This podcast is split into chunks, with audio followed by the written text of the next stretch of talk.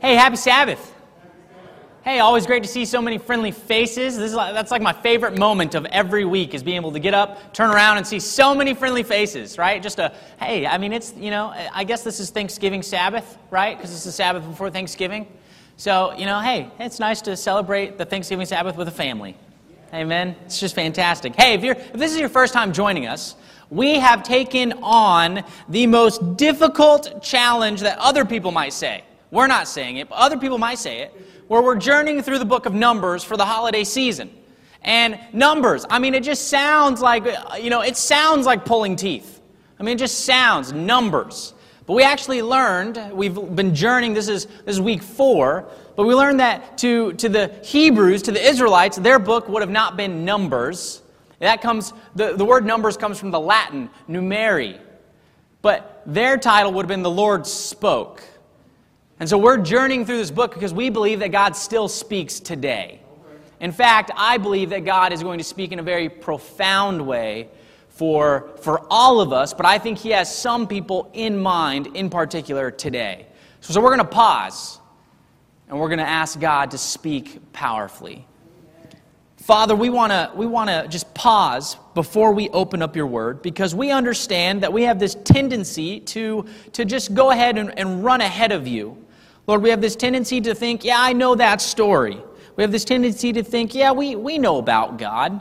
But, but Lord, we're asking that you would step into the sanctuary as you do so well, so powerfully, so mightily, that we would leave here almost with this glow around our faces because we have seen you and heard you speak. And Lord, we pray this in the wonderful name of Jesus. Amen.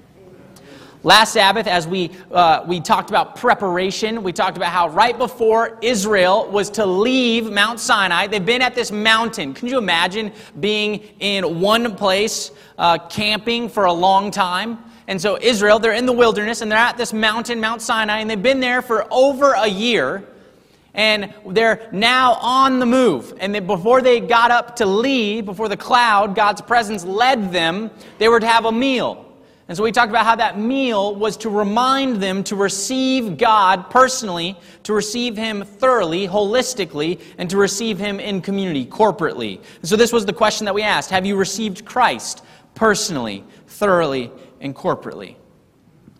Because if, we're, if we haven't prepared, then what we're about to find will be incredibly daunting. And Israel is actually going to run into some giants.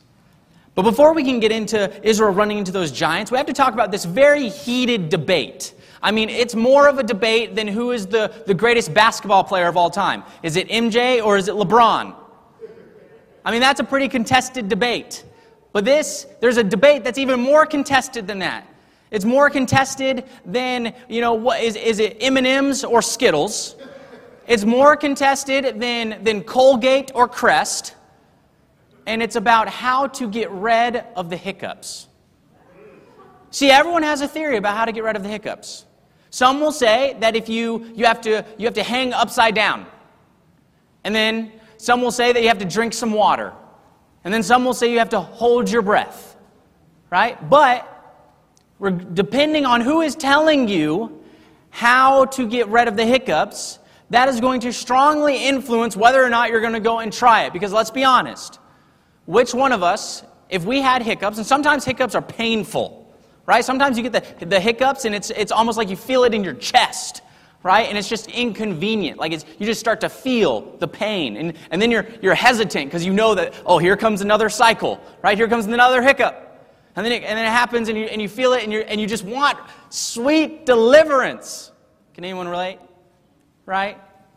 But depending on who tells you how to get rid of the hiccups, you might go do something absolutely crazy, like hang upside down from the monkey bars. Because you think that they have, because of who has told you it, they have some knowledge, right? They've given you a promise that if you go and do this, you will get rid of the hiccups. Now, I can promise you, I know how to get rid of the hiccups 100% of the time. 100%, without fail. I can, I can give you the secret today on how to get rid of the hiccups. So here's the story. So I get the hiccups. In my hiccups, I very rarely get hiccups. But when I get the hiccups, they're painful. They're just outright painful. It's not, you can't just like sit and just kind of, yeah, they'll pass. I know some people, they're just, oh man, I don't, they just got the strength of Samson because they can just, they can just sit there and hiccup after hiccup after hiccup. No, no, no, no. When I get the hiccups, it's like pain. Like I feel like I'm being killed every time I have a hiccup. And so I remember I'm driving in the car with my mom, and all of a sudden I, here comes the hiccups. And so I'm, I'm and she can, she can hear it because it's painful. And so I hiccup and then I wince, and then I hiccup, and, I, and my mom's like, oh, I got the hiccups, I see. I'm like, yeah, yeah. And my mom has a theory on how to get rid of the hiccups. She thinks if I scare you, they're going to be gone. And so my mom just gets really suddenly quiet, questionably quiet. But I'm so focused on the hiccup that I'm not thinking, wait, my mom got really quiet after acknowledging that I have the hiccups. And so we exit the freeway and we turn onto this back road to go back to our house, and all of a sudden she slams on the brakes and just says, Ah! and slings her arm in front of me. And I mean, I about jumped through the roof of, or through the top of that car. I mean, it just, I was terrified. And then it got really, really silent as everyone waits with suspense of, wait, am I going to still have the hiccups? And then, hiccups. Still have the hiccups. But there's a, a surefire way to get rid of hiccups. You ready for it? I learned somehow, oh, maybe it was just God's act of mercy, that you can drink water. You chug about eight ounces to 10 ounces of water. And then instead of taking a breath after drinking all of your water, you hold your breath and you count to 10. And you will get rid of the hiccups 100% of the time. You want to know how I know this is true? I'm in that car ride and I have the hiccups. And we have no water. My mom has just tried to scare me. I'm over there trying to hold my breath, right? But now I'm, I'm timid. I'm scared because my mom, every, every turn, she might slam on the brakes and sling her arm to, to try to double down that if you scare, you can scare the hiccups out of someone. And in that process, I'm accumulating saliva. And I'm packing my cheek with saliva to the point where, because I don't have any water, and we're not going to pull over to a gas station because we got to get home. But there's too much time before we get home, and I'm in pain. So I'm packing my cheeks with saliva, and I wait. And as time continually goes by, I mean, I'm stuck between a rock and a hard place. I'm scared my mom's going to scare me. I ain't got no water, and I got the most painful hiccups of all time. And so I'm packing my cheeks, and all of a sudden I have enough saliva, and I swallowed it and I held my breath for 10 seconds. Hiccup's gone. There's something interesting about a promise, right? People will tell you all these types of promises. They'll say, Oh, I promise you, if you get scared good enough, the hiccups will leave you. My mom about gave me a heart attack. Hiccups did not leave me. Right? Some will say, Oh, if you hang upside down, or Oh, if you drink water, or, Oh, if you, you know, you hold your breath. I mean, we get, we get told promises to help us deal with, you know, all sorts of things all the time. I remember I was doing uh, inner city ministry one time, and I had recently gotten engaged. And so, you know, I, I, as a guy, you don't really get an engagement ring, and I, felt, I felt kind of bad about that. I thought that's kind of messed up. Like, how come, how come my now fiance gets an engagement ring and I have to go around just completely nothing, right? So I went and I went to Hobby Lobby and I got a, ping, a, a piece of string and I tied a piece of string around my finger. And so that, that Sabbath, we went to outreach. In the inner city, we did an outreach. And this kid comes up and asks me why I had a, a wristband around my finger.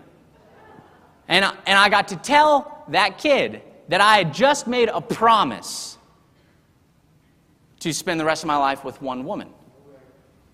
And I got to talk to him about a promise. And shortly, we navigated from that promise to the promise of Jesus. But we're going to get there. We're going to get there. But we get told all sorts of promises all the time. And depending on who's telling the promise, we're going to go out and try to experiment. We're going to see, uh, is it actually true? So, you guys, several of you are going to try to go get the hiccups. And I can't wait to hear the report of how you got rid of them 100% of the time by my method. I'm, I'm telling you, we should, we should patent it and we'd make a ton of money, right? No, we just want people to, to be alleviated from the, from the sin of hiccups because the hiccups are terrible. But there was a promise given to an individual from Detroit, Michigan, that was too good to be true. See, his name is Bobby Joe Hill. Bobby Joe Hill comes from Detroit, Michigan. He's a basketball player. But he's a basketball player in the 60s, late 50s, early 60s. And so he has a dilemma, and it's his skin color. Because he's black, he only gets to play at the portions of the game when the game is out of hand, whether for his team or against his team. But Bobby Joe Hill doesn't realize at one game in particular where the game has gotten out of hand, so he's on the court and he's stealing the basketball and he's going up for easy layups, but he's not going to win the game. He's not going to mount the comeback, but at least he gets to play. He loves to play basketball. But he has no idea that there's an individual in the stands by the name of Don Haskins who's just been promoted from being a high school girls basketball coach to the new head coach of the Texas Western Mighty Miners. What an intimidating mascot. And Don Haskins is in Detroit because he doesn't have the funds to recruit the big name players. He's tried. And so now he's on this recruiting circuit where he's going to Detroit, Michigan, he's going to Chicago, Illinois, and he's going to New York City, New York. Because he's going to go find kids that are playing in the street that are good enough that nobody is willing to give a chance. And so he goes and he sees Bobby Joe Hill, and he comes up to Bobby Joe Hill afterwards, and he tells Bobby Joe that he wants him to come play for him at Texas Western, which is modern day University of Texas, El Paso. Texas Western is not a good basketball team. That's why they hired a, a female high school basketball coach. He's known, he's known as a no nonsense coach. It's fundamentals. Nothing flashy, no behind the back, no, you know, in between the legs, nothing. It's just fundamental basketball. It's just the basics. But Don Haskins is a winner. Everywhere he's gone, he's won. And so he tells Bobby Joe Hill that if Bobby Joe Hill comes to play for him at Texas Western, he will not ride the bench, he'll start. A kid from Michigan takes the word of a coach from Texas. A promise. And it changes his life forever. Because Bobby Joe Hill goes on to lead Texas Western to the NCAA championship. Where in the championship game, Bobby Joe Hill is there with four other black players against an all white Kentucky team, known as the greatest basketball team perhaps to never win a championship. They have Louis Dampier, an All American. They have Pat Riley, who's now the general manager of the Miami Heat. I mean, Pat Riley's a Hall of Famer. And yet, Texas Western beats them in the national championship game because Don Haskins went and gave promises to kids that nobody was willing to give a promise to, and they took him up on it. They moved from Chicago, Detroit, New York City to El Paso, Texas. Sometimes the promise seems too good to be true. Sometimes the promise is going to cause you to relocate. Sometimes the promise is going to cause you to do something differently. But promises always carry weight depending on who is the one that gives promises. Who is the one that gives the promise? If you have your Bibles, I want to invite you to turn with me to Numbers chapter 13. It's going to be page 154 in the Bible under your seat. And we're going to be reading from the New American Standard Bible. Numbers chapter 13. We're going to be looking at this, uh, this chapter where Israel, they've, they've been delivered. They've been delivered from slavery, they've been brought into freedom, and they're now about to receive what God has promised a long time ago. They're on the horizon, they're on the precipice of entering into God's promise. And they've been lingering at this mountain, getting these instructions, getting organized, being prepared so that when they enter this land, they're not going to be intimidated. But Israel has this natural thing about them, and that is they, what they see often dictates their faith. So if they see something, it causes them to question did God actually mean that? Is the promise actually that certain? Is it 100% effective, or is it only effective for some people? And so, Israel, as they're on this, this precipice, they come up with this plan. They're going to send some spies into the promised land. Numbers chapter 13, reading in verse 1. Then the Lord spoke to Moses, saying, Send out for yourself men, so that they may spy out the land of Canaan, which I'm going to give to the sons of Israel. You shall send a man from each of their fathers' tribes, every one a leader among them. So Moses sent them from the wilderness of Paran to the, at the command of the Lord, all of them men who were the heads of the sons of Israel. These then were their names. And we've already read the names, so we're going to skip that portion. Because, you know, some of you might, might get lost in that's, that's an interesting spelling. But let's continue on. Verse 17. When Moses sent them to spy out the land of Canaan, he said to them, Go up there into the Negev, then go up into the hill country. See what the land is like, and whether the people who live in it are strong or weak, whether there are few or many. How is the land in which they live? Is it good or bad? How are the cities in which they live? Are they like open camps or with fortifications? How is the land? Is it fat or lean? Are there trees in it or not? Make an effort then to get some of the fruit of the land. Now the time was the time of the first ripe grapes. So they went up and they spied out the land from the wilderness of Zin as far as Rehob at Lebo Hamath. When they had gone up into the Negev, they came to Hebron, where Ahiman, Sheshai, and Talmai, the descendants of Anak, were. Now Hebron was built seven years before Zoan in Egypt. And then they come to this valley, the valley of Eshcol, and from there cut down a branch with a single cluster of grapes. And they carried it on a pole between two men with some of the pomegranates and the figs. That place was called the valley of Eshcol because of the cluster which the sons of Israel cut down from there. So Israel goes. They're, they're told to go and spy out the land, right? Now, this is, I mean, this is an espionage, right? Can you imagine 12 spies selected? They're the leaders of their families and now they're going out into this land, but they've, they, this isn't a, a new land that is now being introduced to them. No, this is the land of promise. So when they were slaves, and they've only known what slavery is because they were born into slavery, they had heard the stories of this land that had been promised to one of their forefathers, and now they're on the precipice of entering into it, and they're hesitant. And so they want to spy it out first. They want to, they want to, they want to see what it's got before making a commitment to go in. Right? Sometimes we, we're on the fence with things. Right? Sometimes we sit on the fence. Sometimes we don't want to make a decision. In fact, there's been this erosion of commitment in our society where we're no longer willing to make commitments. To where stories of, of people who, who know what they want and they go after it immediately are more of a rarity than a commonplace. Whenever in reality, it used to be that you knew. If you knew, you made the decision and you went for it. But now we kind of sit and we're, we're complacent. We kind, of, we kind of wait to see if it's going to pan out the way that we, we think it is. And so Israel, instead of, instead of truly saying, let's just march right in there because the Lord has given it to us, they say, no, we're going to send in some 12 spies. And so then they send them in. And this is the report that the spies give. Verse 25. When they returned from spying out the land at the end of 40 days, they proceeded to come to Moses and Aaron and to all the congregation of the sons of Israel in the wilderness of Paran at Kadesh. And they brought back word to them and to all the congregation and showed them the fruit of the land. Thus they told them and said, We went into the land where you sent us, and it certainly does flow with milk and honey, and this is its fruit. Nevertheless, the people who live in the land are strong, and the cities are fortified and very large.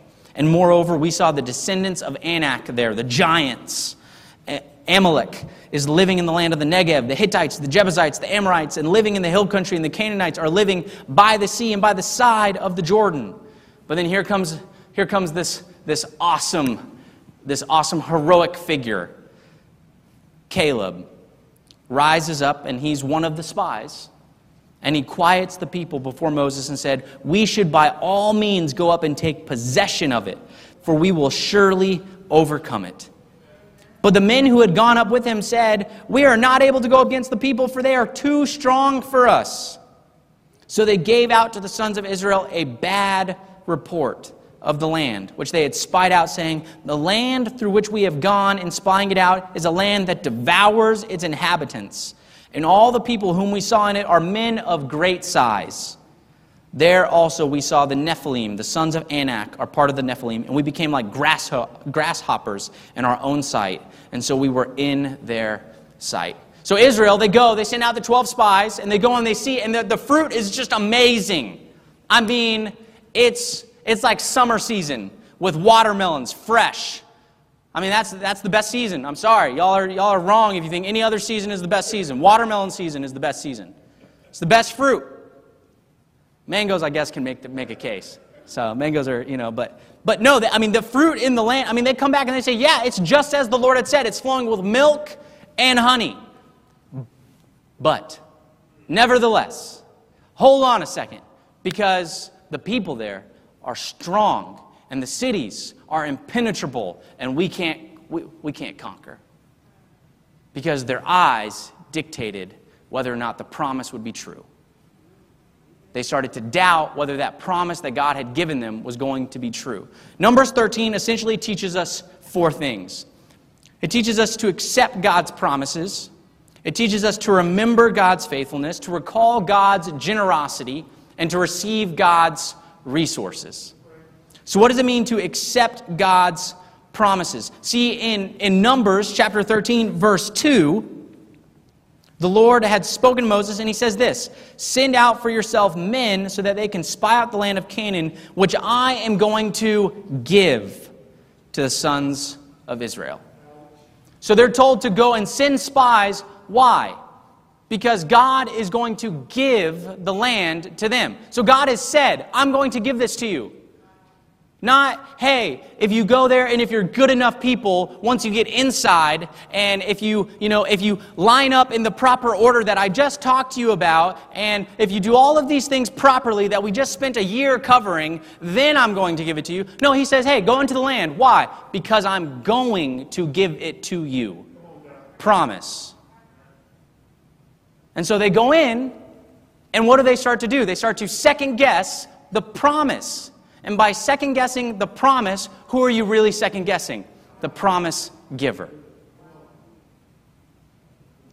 So I have a friend, every time he's in town, he gets a shout out. Um, his name is Dr. Alex Wade. He's a physical therapist. I give him a hard time because he's a physical therapist. And uh, he's one of the smartest people I know. And we go rock climbing. We were, I'm, I'm, I'm a, there's no debate here, Alex. I'm a better climber. So, um, but no, so we go rock climbing. And when you go rock climbing, you have to have somebody that you trust. Because when you're on the wall and you fall, they're the one that's catching you. I mean, just, if you don't trust them, you're, you're going you're gonna second guess if the hold is actually secure. You're going to climb timidly, and you're not going to be able to, to reach your objective. You have to know who you're trusting. Well, when you're getting on the wall, you have this process where you're like, okay, um, belay on, which is, hey, you know, are, are, we good to go? And then they'll respond, yeah, on belay. And then you say, cool. And then you say, climbing. And they're like, climb on. And by their response, they are promising that if you stumble, if you, literally, if you fall off the rock, I'm going to catch you. And if you don't accept that, you're not going to climb. You're not going to advance up the wall. Right? Here's Israel. They've seen God catch them time and time again. He's caught them by bringing them up out of slavery. He's caught them by guiding them by this cloud, this pillar of fire, and, and, and, and uh, a cloud by day and pillar of fire by night. I mean, they've seen God do these things, and now they get into this land, and they're no longer accepting God's promises. And sometimes we as Christians, we start to, we, we receive God, right? We start following God. God does something amazing for us. He delivers us from addiction. He delivers us from broken relationships. He brings us up out of depression. And then we get into freedom, and then we start to see things that look unconquerable. And we start to say, mm, God, I don't, I don't know anymore. I, uh, I, I don't know. I don't know if I'm going to take another step and we start to second guess whether or not the promise that God has given us of, hey, I'm going to give this to you, is truly going to be true. And so, Israel, they've, they've been told in Numbers 13, in verse 2, that they are to go spy out the land, which I am going to give the sons of Israel. But this is not anything new. See, Israel knew this story. Israel knew that this was a land of promise because in Genesis 22, verse 17, God is speaking to Abraham, and he says this Indeed, I will greatly bless you, and I will greatly multiply your descendants as the stars of the heavens, and as the sand which is on the seashore, and your descendants shall possess the gate of their enemies. So notice, this is not to Israel, this is to Abraham, the father of Israel, the father of faith. And it says, God tells Abraham, I'm going to greatly bless you. Well, that had already happened. That was, I mean, at the point in Numbers 13, Abraham's already been greatly blessed. He's had a son. And then it says, and I will greatly multiply your descendants. as the stars of heaven. We know that that's true, that God followed through on that. Why? Because Israel is now this huge nation that's wandering through the wilderness. So God is two for two right now in keeping the promises that He makes. And then what does it say?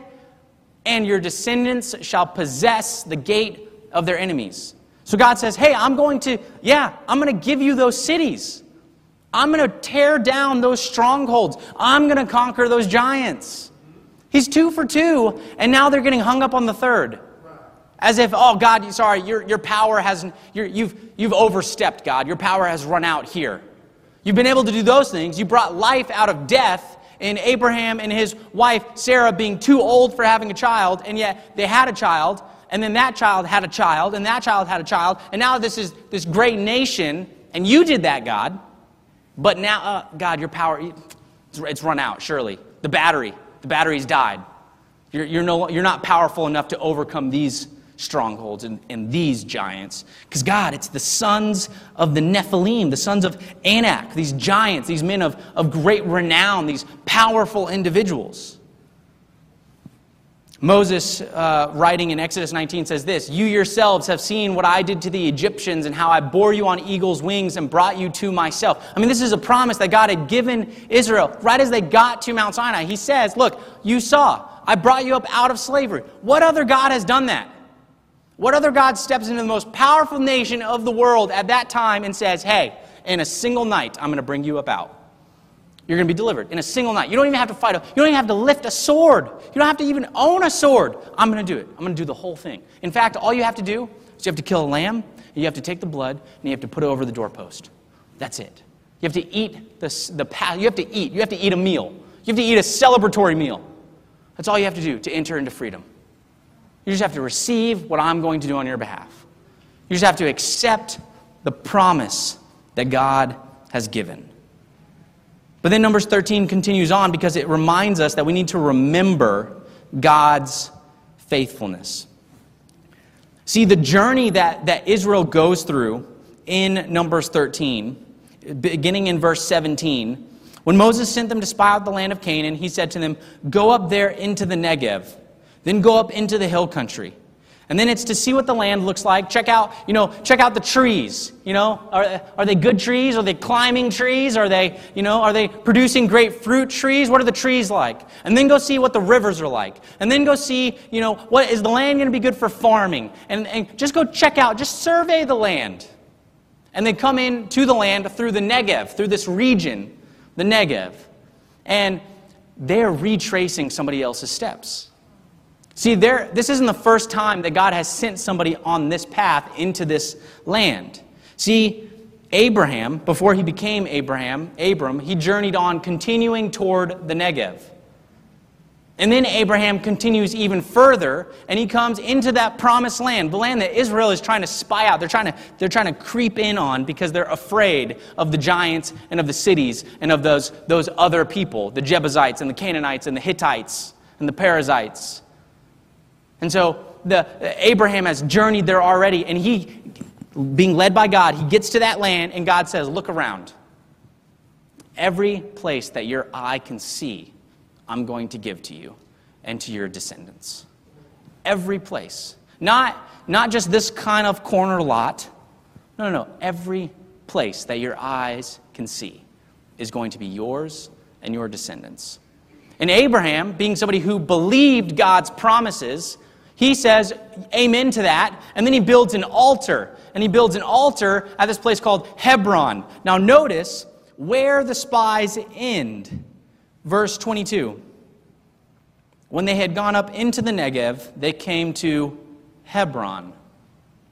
They arrive at this place where Abraham had purchased a lot of land next to the, the oak of Mamre. He had bought this tomb. That's where he was buried. That's where his wife was buried. That's where his son was buried. That's where his son's son was buried. That's where the spies ended their trip into the promised land. It was the most elevated uh, portion of the promised land, about a thousand. Uh, is it a thousand feet? That sounds, yeah, it's about a thousand feet above sea level. I was like, a thousand miles? That'd be like really high up. I'm terrible. People are shaking their Yeah. So it's the most elevated portion in the promised land above sea level. It's the most central point. That's where Abraham had built an altar and purchased his burial site. That's where the spies end up. So they've gotten there. Why? They were, they were born into slavery. How would they ever be able to see Hebron? Because of God's faithfulness. Because God's faithfulness is what leads them through this land. They're retracing the steps of a promise given not only to them, but to their great, great, great, great, great grandfather, Abraham. But even, even more than that, in this beautiful aspect in Genesis chapter 13, so page 12 of your Pew Bible, Genesis 13, we see God tell Abraham this beautiful promise. The Lord said to Abram, after Lot had separated from him, Now lift up your eyes and look from the place where you are northward and southward and eastward and westward. For all the land which you see, I will give it to your descendants for how long? Forever. Not for a period of time. No, this is given to you and your descendants forever.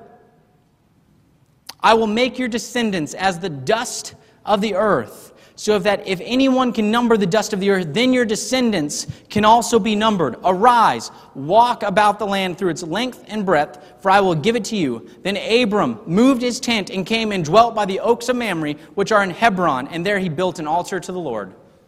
See, Abraham had this practice where God would give him a promise, and Abraham would say, Yep, and he'd start, he'd, he'd start walking on it. He'd just start living like it was true. He would rely on it. It didn't matter what he saw, it mattered who gave him the promise. If God gave him the promise, he said, I will, I will put everything I have, I will, I will wager everything I have on that. Why? Because God is the one who gave it to me. He believed. He had, he had this thing called faith, which was just an utter reliance that what God said was going to come about. That's it. So he, not only was Abraham accepting God's promises, but Abraham knew God's faithfulness. And, and Israel is told to remember, to recall God's faithfulness in Numbers 13. They journey through the same steps that their forefather journeyed through. They're given the same promises that were given to him because they were included in the promise. But not only are we, are we able to accept God's promises and to remember his faithfulness, but we're also to recall God's generosity. See, the Israelites had never known anything other than slavery. And for some of us, we've never known anything other than disappointment. We've never known anything other than not being able to overcome that addiction or that besetting sin, that thing that creeps in time and time and time and time again. But with Israel, they had this terrible under, misunderstanding where when things got tough, they naturally wanted to go back to the comforts of their slavery. Why? Because it was dysfunctionally peaceful. It was, it, was, it was a place that they knew all too well. So they knew what to expect. They knew the pain that, that, that their slavery would bring because they knew their taskmasters. They knew the culture. They knew the language. And so now being in freedom was uncomfortable because now they have to, they're exploring the eternal possibilities of being free. They've never known anything other than being told what to do. And yet now God is giving them freedom. He's bringing them into a land flowing with milk and honey. And they're forgetting the generosity that God gave them in bringing them up out of slavery. Because they didn't just get to leave Egypt free, they also took and plundered the Egyptians. They took everything that Egypt had to the point where now they're in the wilderness and they've got this just smooth, beautiful, just amazing tabernacle. They've, they're, not, they're not dressed like they're, they're, you know, these homeless wanderers through the wilderness. Their sandals never wore out, the Bible says. Yeah, they're eating this manna every day that God is providing, but they're not, they don't look like this ragtag bunch of homeless wanderers that we tend to think of when we think of Israel journeying through the wilderness. They looted Egypt. They had wealth so that when they would get into the promised land, they could build the city. God wasn't even going to say, Oh, now you got to the promised land. All right, peace. I'm outie. That's not what God does. He had already provided the essence of, of what they needed to build their kingdom. and he gave it to them the minute they entered into freedom. And so, Israel, these spies, they've forgotten the generousness, the generosity of God. Look what uh, God says in Mo, uh, through Moses in Exodus 3, verse 8. So I've come down to deliver them from the power of the Egyptians, to bring them up from the land to a good and spacious land, to a land flowing with milk and honey, to the place of the Canaanite and the Hittite, the Amorite and the Perizzite, the Hivite and the Jebusite God's going to give them this land that's flowing with milk and honey. They don't have to go and look for milk and honey. It's, it's there. They don't have to bring it there. It's there. Now, the cool thing about honey, if you wanted to ever do a Bible study about honey, honey never goes bad. Did you know that? There's no expiration date with honey. And it's a natural antibiotic. So it's naturally got healing properties. Which is why when we are sick and we make some hot tea, we might put some honey in there. It's not just to make it taste better, it's because it's got some medicinal properties in it. And it never goes bad. So God is bringing them to a place that has this, these characteristics of milk and honey. Honey never goes bad and is a natural antibiotic. So God is bringing them to a place where their prosperity will never cease. They have everything that they need. Not because of who they are, but because of who God is. Because they're a bunch of ragtag, bunch of former slaves. And yet God has been overly generous to them. But then lastly, Numbers 13 shows us how to receive God's resource. And this is the area that I think we struggle with the most. Because to receive God's resource really backpacks off of uh, understanding God's generosity to us, understanding His faithfulness, and His promise. Because to receive, I mean, think about it. We talked about last Sabbath where if you want to receive something, right, how do you, how do you teach somebody how to eat? how to receive nutrients. You just, I mean, it's just simple, right? Like, we just know. Even if you don't have a spoon, you just take it with your hand, right? And you just bring it up and you put it in your mouth and you chew it up, and, and all of a sudden you receive the nutrients. I mean, that's how receiving really is. It's that simple. It's just taking what is offered, point blank. And so, how do we receive God's resource? Because the spies, these are leaders. They're chosen because they're leaders. And they come back and yeah, they say, oh, it's a land flowing with milk and honey. It's just as God said it is, except, nevertheless, there are these cities and they're impenetrable. We don't have the military might, we don't have the resources. The, the giants, there are these individuals. Now, the, the Nephilim, the sons of Anak, some people try to characterize them as if they're like, you know, eight foot ten or something like that. No, chances are they were just like six foot nine. But if you think about it, uh, as somebody who's vertically challenged, somebody who's five foot eight, I do not want to get in a fight with someone who's six foot nine. I tend to not shy away from any fight. I've just that's uh, God has changed my heart now to where my fight is. Let me pray for you, and then and then I run. But before it was like, okay, you know, let's we can step outside. You can bring your dental insurance, and we'll handle it. I mean, it's just. But now, I mean, I, ha- I I've been in a fight before, and it's not fun. In fact, there, it's on YouTube of me getting beat up. And I mean, uh, too many youth have heard. I, I have. There's a group chat where I have youth who still send me this video, like once a year. Some of my favorite kids send this video of me getting beat up by somebody significantly bigger than me in a hockey game. I mean, it's embarrassing. I assure you, you do not want to fight somebody bigger than you. I assure you. And so, Israel, I mean, yeah, of course, they're going to go in and they're going to see these people that on average are, are a lot taller than them, a lot, a lot stronger than them. They're going to be hesitant. But they're not like eight foot ten. They're more like six foot eight, six foot nine. But they're, I mean, I wouldn't want to fight somebody like that.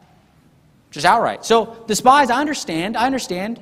They come in and they see this and they see this city like Jericho that seems impenetrable. They see these individuals that are a lot bigger and stronger and more well versed in war. And so they might start to think, can God actually do this? And so instead of, instead of going back and saying, hey, let's, as a, as a nation, let's come together and let's pray about it. They say, no, no, no, no, it's too much. God is going to leave us here. And they, they get the entire congregation to believe it. Why? Not because the congregation is, is ignorant, it's because these were well trusted leaders. Twelve tribal princes are the ones sent to spy out the land.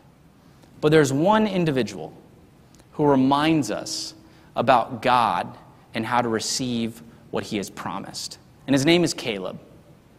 See, Caleb is the, is the one, Joshua, we know of Joshua. Joshua is the other, the two faithful, Joshua and Caleb. But Joshua doesn't speak because he's second in command. And so he can't speak because people are going to say, yeah, yeah, yeah. But, you know, you're second in command. You kind of have to say that, right? But Caleb has no ties. And yet Caleb gets up and he quiets everyone and he says, no, no, no. If God promised it, he'll bring it about. But because of these 10, Israel says, nope, sorry, we can't. And so God brings judgment because they didn't believe. They weren't willing to receive what God had promised. And so he brings judgment. Now, sometimes we're, as Christians, we're afraid of judgment. But, I mean, realistically, it's a very fair judgment when God just says, Oh, you didn't want to receive what I had provided. Okay, then I will give you what you are really asking. And so he gives them what they're really asking, which is to go and fight in their own strength.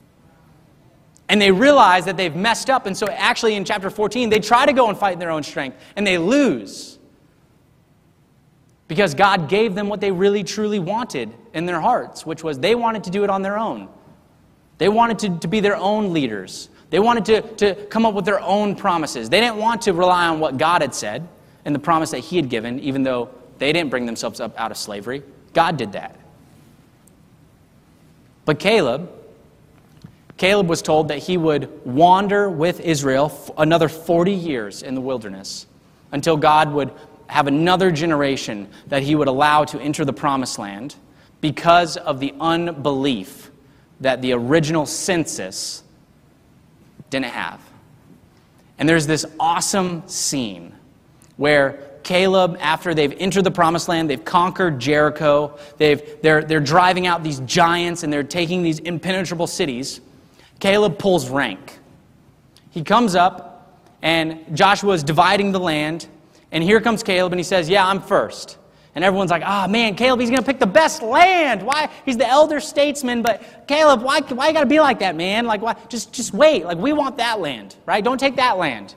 You ever been in one of those drawings, like a, like a white elephant Christmas party, and then you find out that there's that one gift, and you're like, oh, man, I hope nobody gets it, right? And you're hoping, you're almost praying that you're number one, that you get to, because you know what gift it is. But Caleb pulls rank. He's the elder statesman. He's 85 years old now. And he, he comes and he doesn't ask for the best lot of land. He says, Joshua, I want the land that I spied out, that the generations before us said God would not give us. And I'm at 85 years old going to go and take it. Because Caleb understood that to receive God's resource is really means to remind yourself of what God has already given to remind yourself of how God has faithfully been there day in and day out, and that He has given you a promise. That promise is found in the person of Jesus. It's the most definitive promise there is. God has said that He'll never leave you nor forsake you. If you, a righteous man may fall seven times, but seven times he gets back up. Why? Because of Jesus. Lamentations 3 For uh, the Lord's mercies are new each and every morning. So when we wake up, that is God's generosity allowing us to wake up. When we get up each day with a new opportunity to serve God, to repent, to turn from our own way and go back to God's way, that is God being faithful, generous, because He's given a promise, and that is that He is able to save to the uttermost. He is able to abundantly pardon.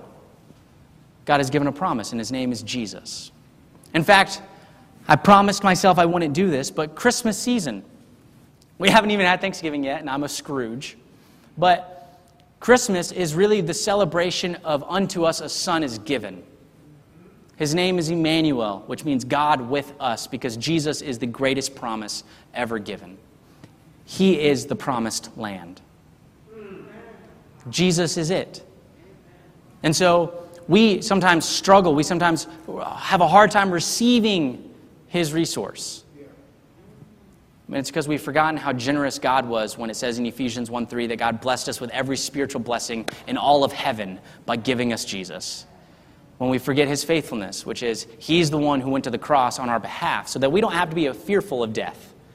In fact, death is like a sunset to us because we know in whom we believe, because he's given us a promise. Don Haskins, coach of Texas Western, shows up to Detroit, Michigan, and he sees this five foot ten point guard, Bobby Joe Hill. And he's so good that Don Haskins says, I'll give you, I'll give you a scholarship and I'll let you play starting minutes. You just take me to the championship. And Bobby Joe Hill and, and Don Haskins, you know, they surely they butted heads because Bobby Joe Hill was the starting point guard. But in the championship game, when they needed it the most, Bobby Joe Hill rewarded Don Haskins for his faith and went and stole the ball twice within the span of a minute off of two legendary collegiate basketball players. Bobby Joe Hill didn't deserve to even be in that game because society said he was deemed unfit. We do not deserve to be in heaven because we have gone based off of nothing that we can control, unlike Bobby Joe Hill, but because we have just we just said, eh, God, I'd rather do it myself. And yet God said, No, no, no, no, no. I will give you a promise. I will come myself. I'll stand in your place. And I'll give you eternity if you'll just accept it. That's Numbers 13. Spies didn't want to accept it because their eyes caused doubt. And they doubted the promise giver. We have a certain promise giver. His name is Jesus. Let's pray. Father, we want to thank you because, Lord, even in a book of Numbers, we see good news. Lord, I want to pray for, for our church. I pray for those here because, Lord, some of us are struggling some of us are, are hurting. Some of us need uh, repaired relationships. Some of us need you to open a, a door for, for a better job. And so, Lord, we come to you because you're the God that, that has already drawn near to us. And so, even our coming to you is not that much of a journey. In fact, it's just turning our face. And Lord, we just present everything, all that we have to you and we say, Lord, come in and change, come in and heal, come in and redeem. Help us to not be like these 10 spies where our situations, whatever we're facing, makes us doubt your ability to follow through on your promises. Because, Lord, you have spoken definitively in these last days and the greatest promise ever given to the human race, and that is in the person of Jesus. And it is in his name that we pray, Lord. Amen.